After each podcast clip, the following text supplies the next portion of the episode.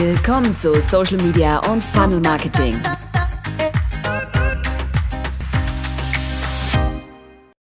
Wie man mit einem Facebook-Post über 100.000 Menschen erreicht, wollten viele wissen. Vielen Dank dafür.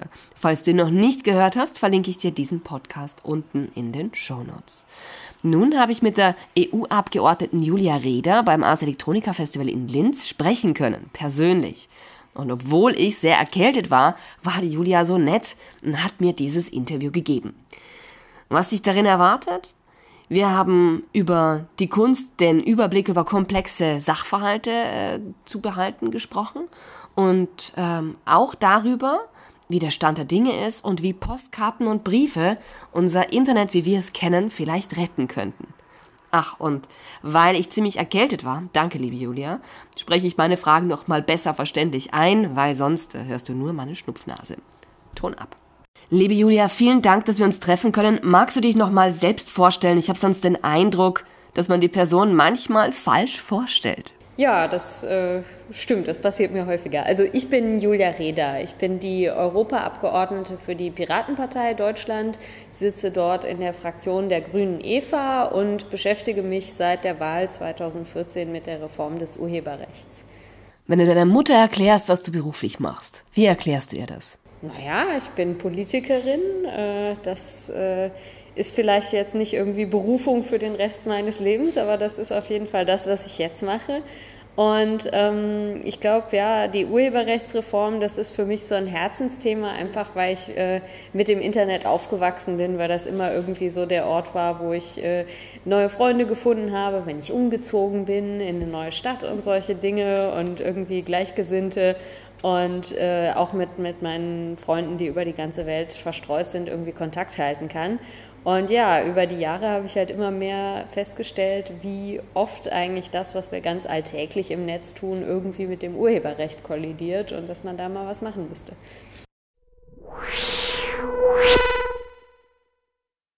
Bevor du es in Videos klargemacht hast, was da zum Thema Leistungsschutzrecht in der EU abgeht und auch als glaubwürdige Quelle vor Ort aufgetreten bist, wussten viele Europäerinnen und Europäer nicht, dass man Abgeordnete im EU-Parlament direkt ansprechen kann. Haben wir Europäerinnen und Europäer eigentlich zu wenig Ahnung, wie die EU funktioniert? Ja, also ich glaube, dass viele einfach Berührungsängste haben. Also ich glaube auch, dass äh, zumindest also im Deutschen Bundestag die Abgeordneten wahrscheinlich eher schlechter zu erreichen sind als äh, die Europaabgeordneten, weil es einfach auch viel mehr Leute versuchen. Also ähm, es ist als Europaabgeordnete nicht so, dass man normalerweise täglich mit Presseanfragen überhäuft wird. Die Aufmerksamkeit ist einfach etwas niedriger angehängt und das hat leider zur Folge, gerade bei solchen Themen, die Grundrechte betreffen, dass es den großen Protest oft erst dann gibt, wenn die europäische Richtlinie bereits verabschiedet ist und dann Jahre später das Ganze in nationales Recht überführt werden soll. Also das gab es zum Beispiel bei der Vorratsdatenspeicherung und ähm, das finde ich eigentlich schade. Ich mache da aber jetzt den Leuten keinen Vorwurf draus. Man bekommt halt auch einfach in den Medien viel weniger mit von der europäischen Politik. Das ist eigentlich ein Fehler. Ich finde, europäische Politik ist sogar oft wichtiger als nationale Politik. Ja, also der Großteil der Gesetze, an denen die nationalen Parlamente arbeiten, ist die Umsetzung von EU-Gesetzgebung. Und da kann man viel mehr erreichen, wenn man eben schon dann, wenn es auf EU-Ebene diskutiert wird, in die Diskussion eingreift. Das heißt, wir müssen alle viel mehr glühende Europäerinnen und Europäer werden, damit wir es uns leichter machen mit unseren Themen? Ja, und das Witzige ist, also eigentlich, äh, meine Kolleginnen und Kollegen sagen das immer, also wie wichtig das ist, dass die Leute sich für Europapolitik interessieren. Und wenn sie es dann mal tun und aber dann zu viele E-Mails schreiben, jetzt wie bei der Urheberrechtsreform, dann ist das auch wieder irgendwie nicht recht. Axel Voss hat ja mehr oder weniger gesagt, dass die vielen Protestnachrichten, die wir während der ersten Welle im Juni 2018 gehört haben, mehr oder weniger ein Hack waren. Es äh, wären also gar keine echten Menschen gewesen. Das fand ich unglaublich respektlos und verletzend. Wie gehst du damit um? Hm. Also ich weiß nicht, äh, ob und wann Axel Voss genau das gesagt hat, aber ich habe das von vielen gehört, vor allen Dingen eben auch von Lobbyisten aus äh, der Unterhaltungsindustrie, aber auch von manchen Abgeordneten. Und ähm, ich finde das ja relativ bestürzend, weil äh, letzten Endes sollten wir uns doch freuen, wenn sich äh, unsere Wählerinnen und Wähler für das interessieren, was wir da machen. Und ich meine, nächstes Jahr sind Europawahlen und ähm, dann ist es doch gut, wenn man es schafft, irgendwie mit den europäischen Debatten mal ins Bewusstsein vorzudringen. Also es ist natürlich immer schwieriger, äh, mit guten Nachrichten irgendwie Aufmerksamkeit äh, zu erzeugen als mit schlechten. Das kann ich natürlich auch verstehen. Die Leute haben Angst, dass das jetzt wieder irgendwie auf die böse EU hinausläuft oder so. Und ähm, also das kann ich auch nachvollziehen. Aber letzten Endes denke ich, also der, der Proteststurm im Juli und die Tatsache, dass das Europaparlament auch erstmal diese Reform auf Eis gelegt hat, um jetzt nochmal drüber zu debattieren, das ist ja eigentlich ein Zeichen, dass das System funktioniert. Das dachte ich eigentlich auch. Eigentlich sollte es normal sein, dass wir uns beteiligen an unserer Gesetzgebung. Ja, also es ist auch nicht das erste Mal, dass das passiert. Also bei TTIP und äh, beim ein oder anderen anderen Thema gab es durchaus ähnlich viele Nachrichten von äh, irgendwie Leuten, die sich, die sich Sorgen gemacht haben. Und ähm, insofern, also stimmt das auch nicht, dass das jetzt irgendwie noch nie da gewesen wäre oder so. Also was ich Leuten empfehlen kann, aber wenn sie sich an ihre Abgeordneten wenden, ist äh, anrufen ist immer effektiver als eine E-Mail zu schicken. Ähm, die Leute von dieser Change.org-Petition, die äh, sich gegen Uploadfilter einsetzen und fast eine Million Unterschriften gesammelt haben, die haben jetzt angefangen, die äh, Unterzeichnenden aufzurufen, doch auch tatsächlich irgendwie handgeschriebene Briefe zu schicken. Das ist natürlich noch besser. Also ich habe im Juli ja, äh, äh, tausende von E-Mails bekommen, die ich natürlich nicht alle habe lesen können. Aber den einen äh, handgeschriebenen Brief zum Thema, den hat man mir auf den Tisch gelegt und den habe ich natürlich gelesen. Also das macht einen ganz anderen Eindruck und das äh, führt natürlich solche Vorwürfe von wegen, das wäre irgendwie maschinell generiert ad absurdum. Also persönlicher als äh, ein Anruf oder ein äh, selbstgeschriebener Brief geht es eigentlich nicht. Also was ich nicht machen würde, wäre einfach Copy-Paste von irgendwelchen genau. vorgefertigten E-Mails.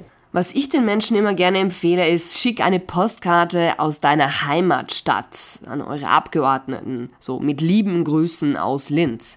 Ich denke, das kommt immer gut an. Ja, absolut. Also wenn es aus dem eigenen Wahlkreis kommt, dann macht das natürlich nochmal einen ganz anderen Eindruck. Jetzt gibt es die ersten Änderungen. Es sind über 200 Stück. Ich habe deinen Zusammenfassungspost verschlungen. Ich verlinke ihn auch gerne nochmal in den Show Notes. Wie lange hat es gedauert, das alles zusammenzusetzen und alles in Relation zu setzen, um eine Orientierung zu bekommen? Also die, die Zusammenfassung von diesen 200 Änderungsanträgen, die ging relativ schnell. Also wir hatten sie sogar online eine halbe Stunde bevor die Änderungsanträge tatsächlich veröffentlicht wurden.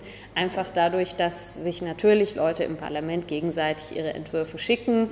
Und wir hatten das Gefühl, wir haben jetzt einen groben Überblick von dem, was kommen wird. Und dann veröffentlichen wir es lieber gleich, anstatt zu sagen, ja, tut uns leid, das könnte jetzt noch Tage dauern. Die Zeit haben wir einfach nicht. Also äh, insofern, ja, hat es für uns vielleicht weiß nicht, 48 Stunden gekostet, die Informationen zusammenzutragen, von den verschiedenen Fraktionen die Vorschläge zu lesen und zu versuchen zu verstehen. Und es ist ja eine riesige Bandbreite von Streichung der Artikel bis hin zu, wir lassen alles so, wie es im Rechtsausschuss schon mal abgelehnt wurde. Also.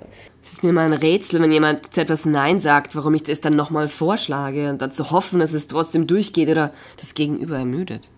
Ja, also das kann sein. Ich glaube, die äh, gerade die Verleger sind über den Sommer auch nicht untätig geblieben, haben viele, viele äh, offene Briefe gestartet. Ähm, mir haben mehrere von meinen äh, Kolleginnen und Kollegen erzählt, also dass sie persönliche Besuche bekommen haben, so vom Chefredakteur ihrer Lokalzeitung und dergleichen, die äh, also teilweise wirklich aggressiv aufgetreten sind und sagten, also ihr müsst jetzt dieses Leistungsschutzrecht annehmen, kommen was wolle.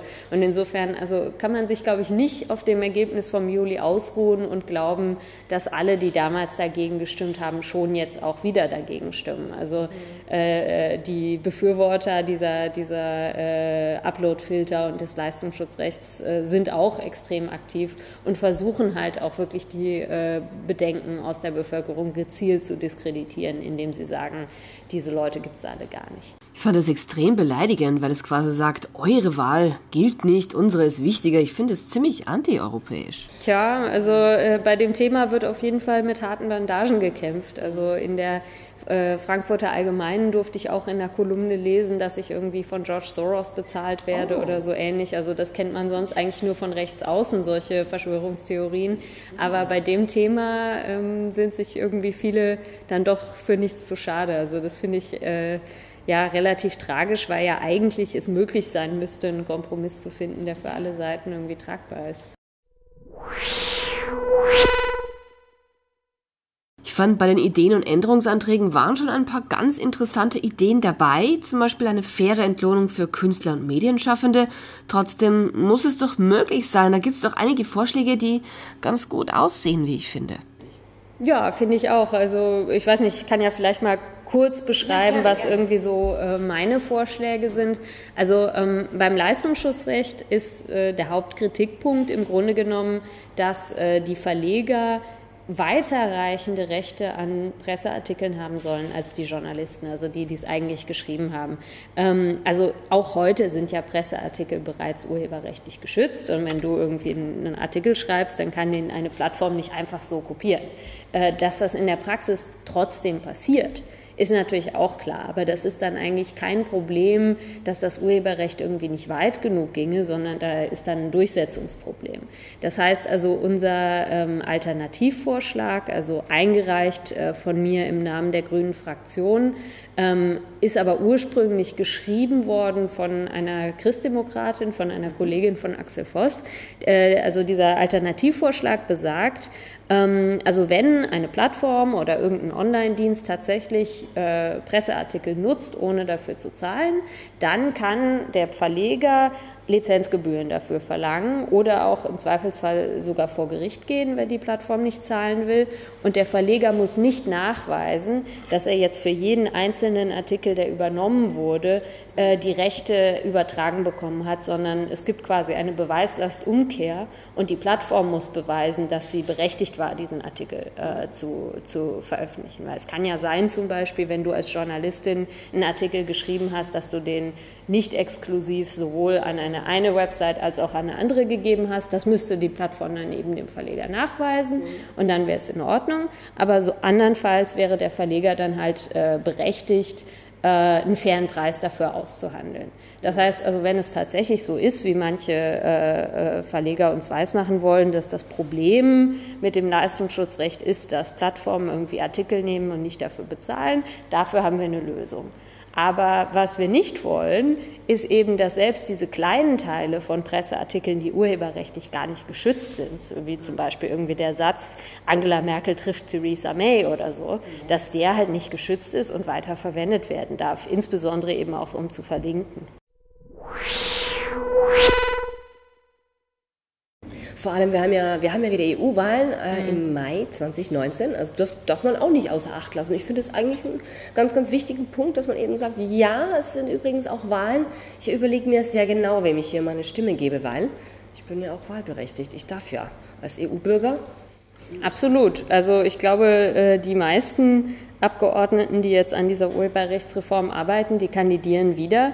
Und ähm, auf der anderen Seite stehen teilweise große Presseverlage wie der Springer Verlag, die natürlich auch äh, großen Druck ausüben auf Abgeordnete, gerade in einem Wahljahr.